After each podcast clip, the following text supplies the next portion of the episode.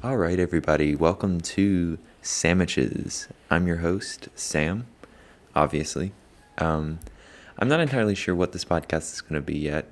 I just thought it would be really fun to do one because not that I'm not that I think I have opinions that should be listened to, but I think I have opinions that should be listened to. Um, and for those who are interested in hearing them, welcome to the podcast. Um, so the people that I've told that I was going to make this podcast, a couple of the questions have been, well, why is it called sandwiches? And there's a couple of different reasons for that, but the main one is that, you know, in Georgia, you know, the South, people said people don't say, "I'm gonna go get me a sandwich." No, they say, "I'm gonna go get me a sandwich." And specifically, I remember my grandpa would say, because uh, he used to eat banana sandwiches, but he wouldn't call them that. He would call them nanner sandwiches, which is which is which is good, which is funny. But yeah, so um, I was thinking that the central theme of the podcast could be like a sandwich, a sandwich, if you if you will.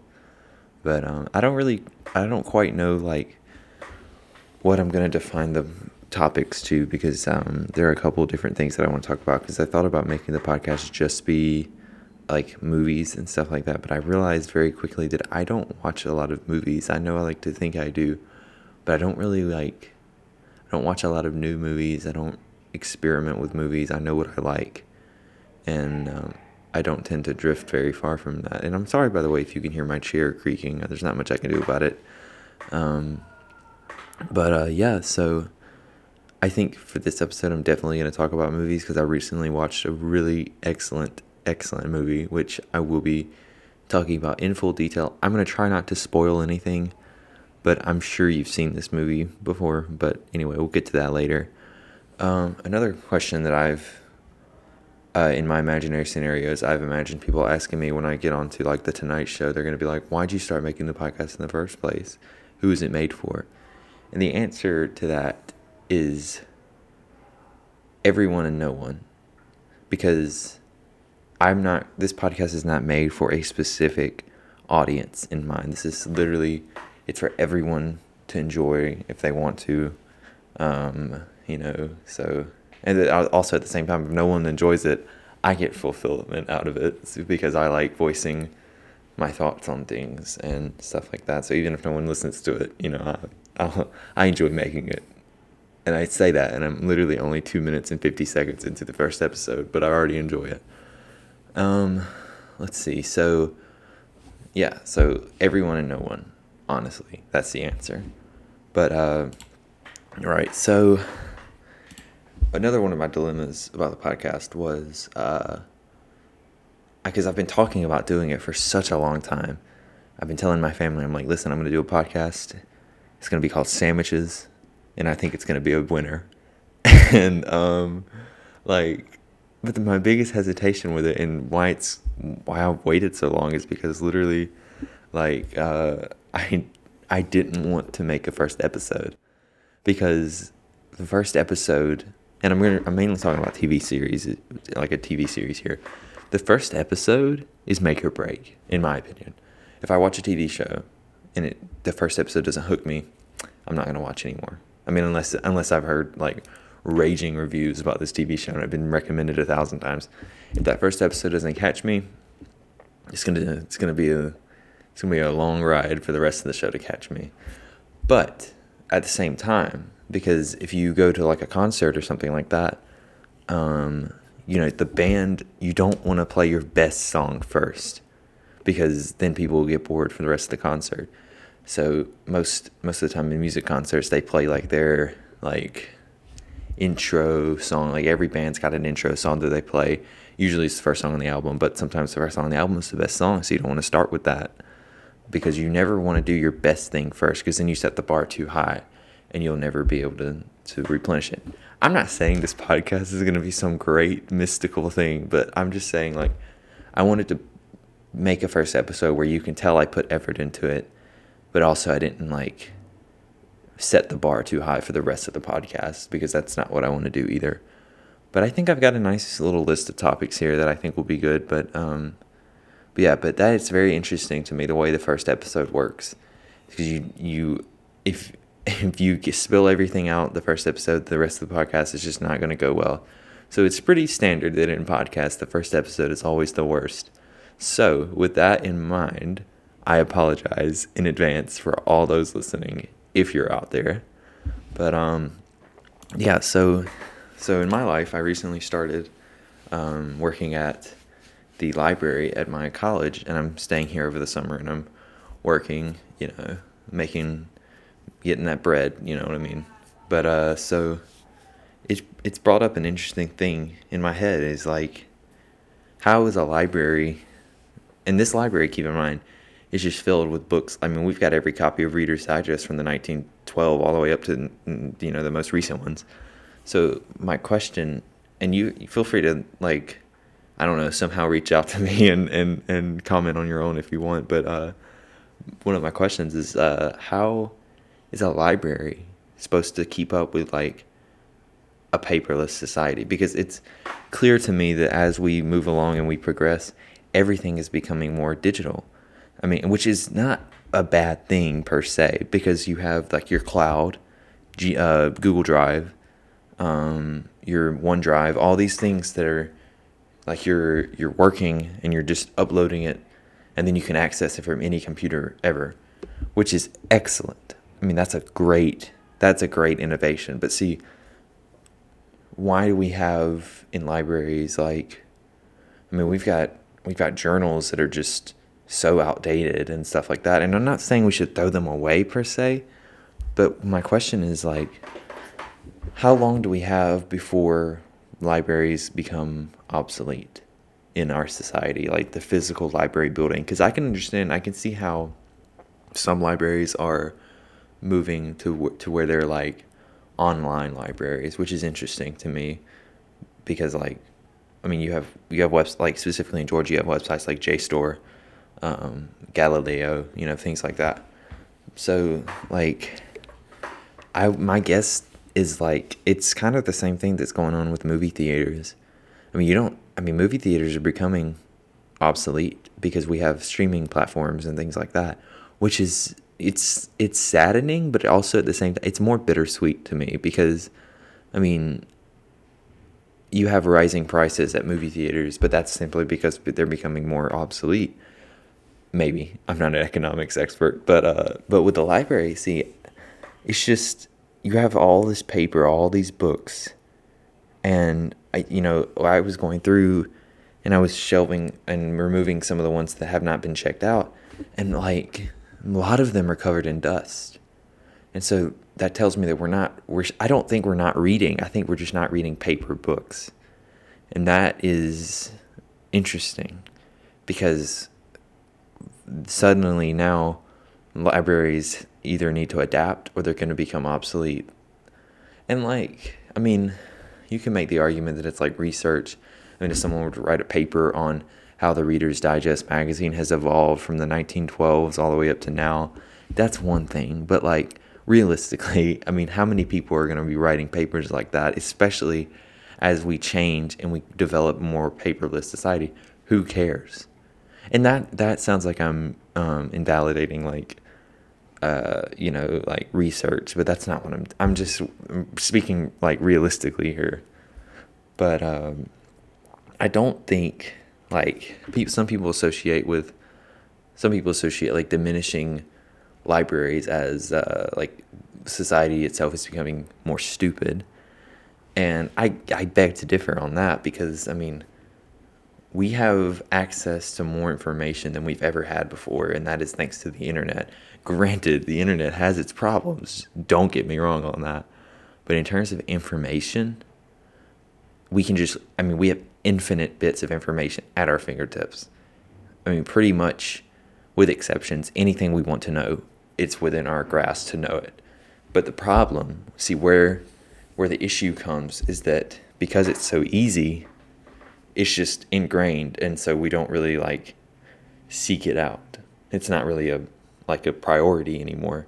Whereas whenever libraries were the only option you know i mean it was you had such people that knew how to research properly and knew like trusting sources and things like that and i think that's where the difference comes from mainly but this it's a it's a um, it's not a very particularly riveting topic, but it is interesting to me the way the way we're changing because um, you know you some people would say that we're we're we're inching closer to Fahrenheit 451, which is a bit of a stretch to me because I don't think anyone is discouraging us from informing ourselves. In fact, I think it's quite the opposite.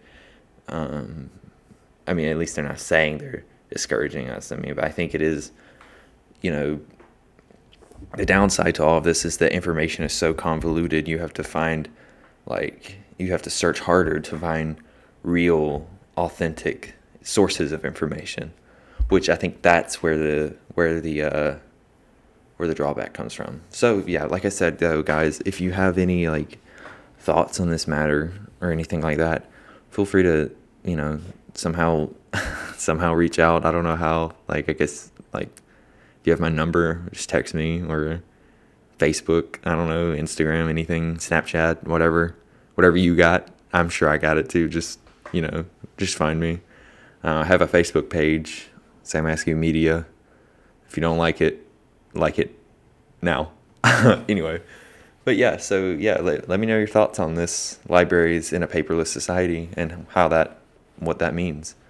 So, uh, you know, now this reminds me because I mentioned movie theaters earlier.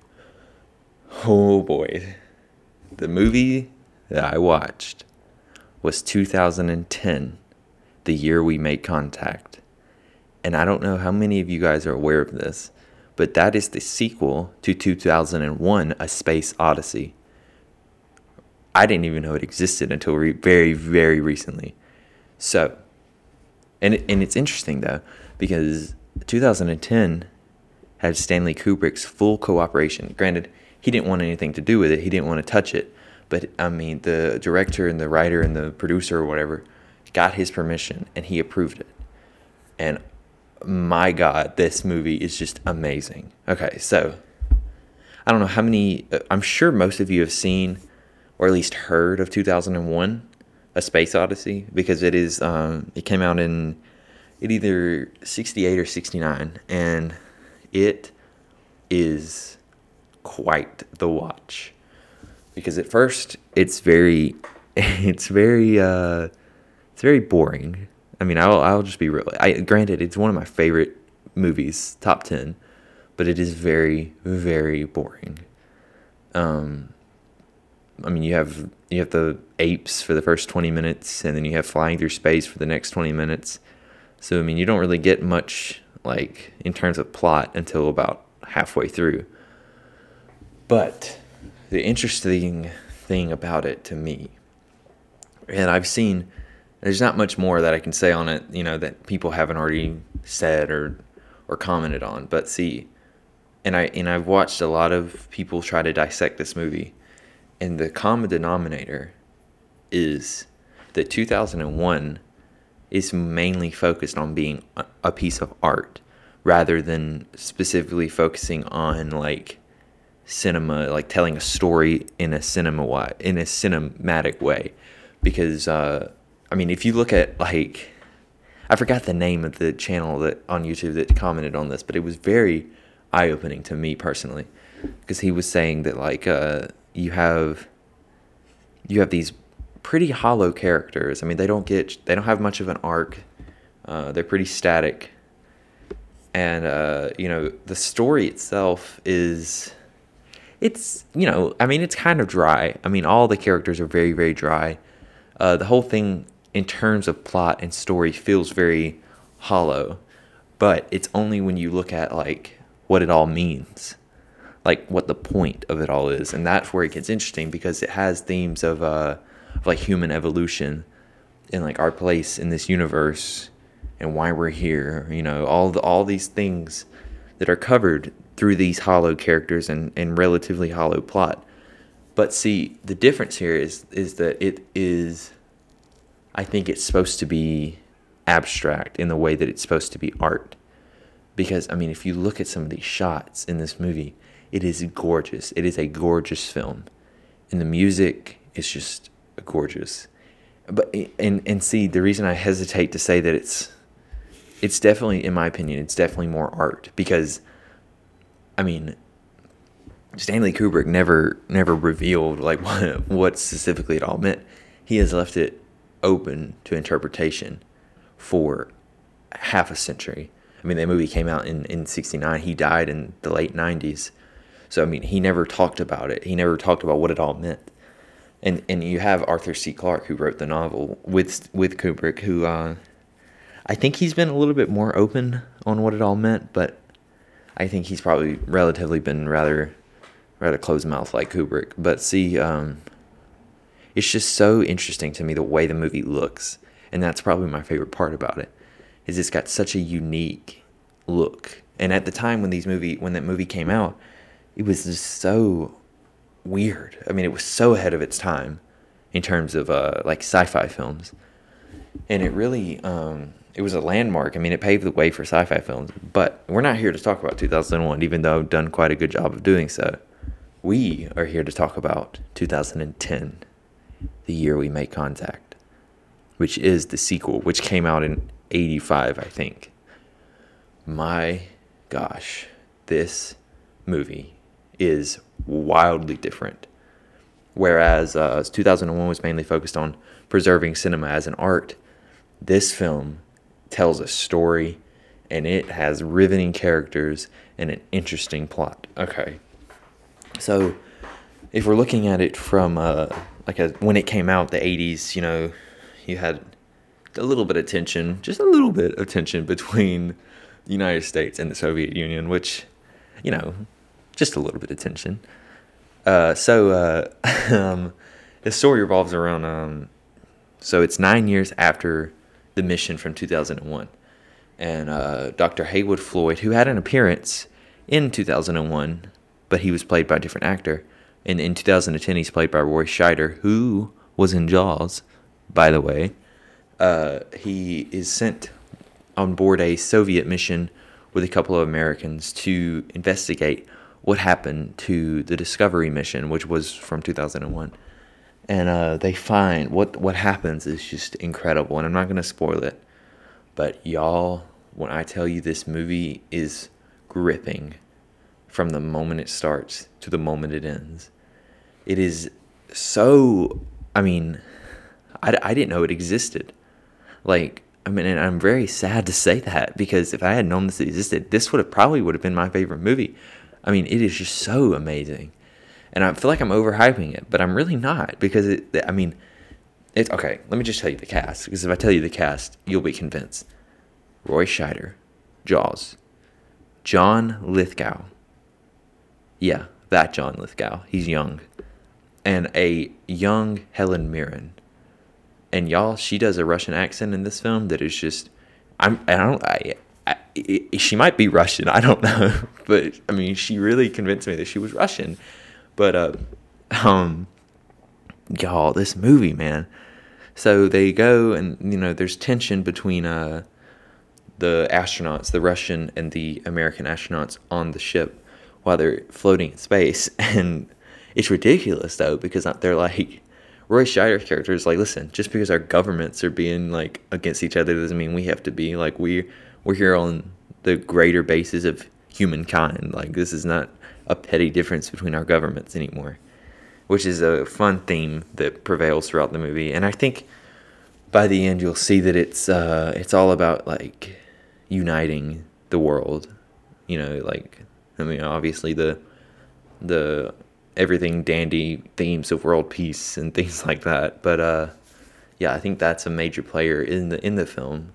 You know, uh, it's it, it it maintains the themes that 2001 tried to keep in a in its film. Uh, in it, in it, but it does it in a way that it still has a functioning and and uh, de- detailed narrative, which is what 2001 lacked. Now I'm not saying 2001 wasn't detailed. It was it's one of the most detailed films of all time, but in terms of narrative structure and um, like storytelling, it's not very detailed. And and that's because it's divided into these four acts, which are just to me the first two acts are very convoluted, you know. But then the third act is the most interesting one. And in the fourth act, you're just like, what the heck is happening? but I like the fourth act too. But but in 2010, there's no acts. You know, I mean, you have.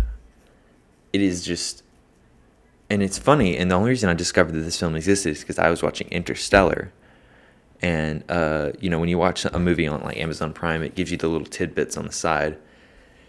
And it said that uh, Interstellar was inspired by um, 2010. So I was like, what is 2010? That sounds like 2001. And I Googled it. And 2010 is the sequel. And I was like, what? Why didn't I know this existed? I knew there was a book sequel, but I didn't know that there was a movie. And I mean, here's the thing this is not supposed to be like a movie review podcast, although I could talk about movies. I mean, as as long as the day, I mean, I could just I could ramble on about movies. But see, the most interesting thing about it to me is that uh, at, at, after they finished filming 2001, Stanley Kubrick was like, I don't want anybody using these models for these spaceships, so we're going to have them destroyed. And so they were destroyed. And so when the process came for making uh, 2010, they were like, well, how are we going to do it? And so they worked when in recreating the Discovery um, ship they worked solely using pictures of the original. They didn't have a model. They had to rebuild it completely. And y'all, it looks amazing in this new movie. And uh, so, so, and another thing that I really noted about it was, uh, you know, old special effects, computer effects, you know, they're not great, and they usually they don't hold up. And I'm not saying they hold up in 2010, but what I am saying is that they are so like the style of like effects in the film are just beautiful. I mean, they don't. Granted, they obviously it doesn't look. It doesn't all look real, but it looks beautiful. It is gorgeous, even if it doesn't look real. Like you have when you see the ship flying around Jupiter, it's just gorgeous. I mean, the planet is like glowing, which I don't know if planets actually glow like that, but it is incredible. And uh, I mean, the writing, God, the writing just keeps you, I mean, it keeps you just locked in. Like, what is going to happen? What are they talking about? Like, what's going on? And it, and it really, it, it has its moment. You know, 2001 was filled with like abstract moments. 2010, it doesn't really have a lot of abstract moments until like you start getting towards the second half of the film.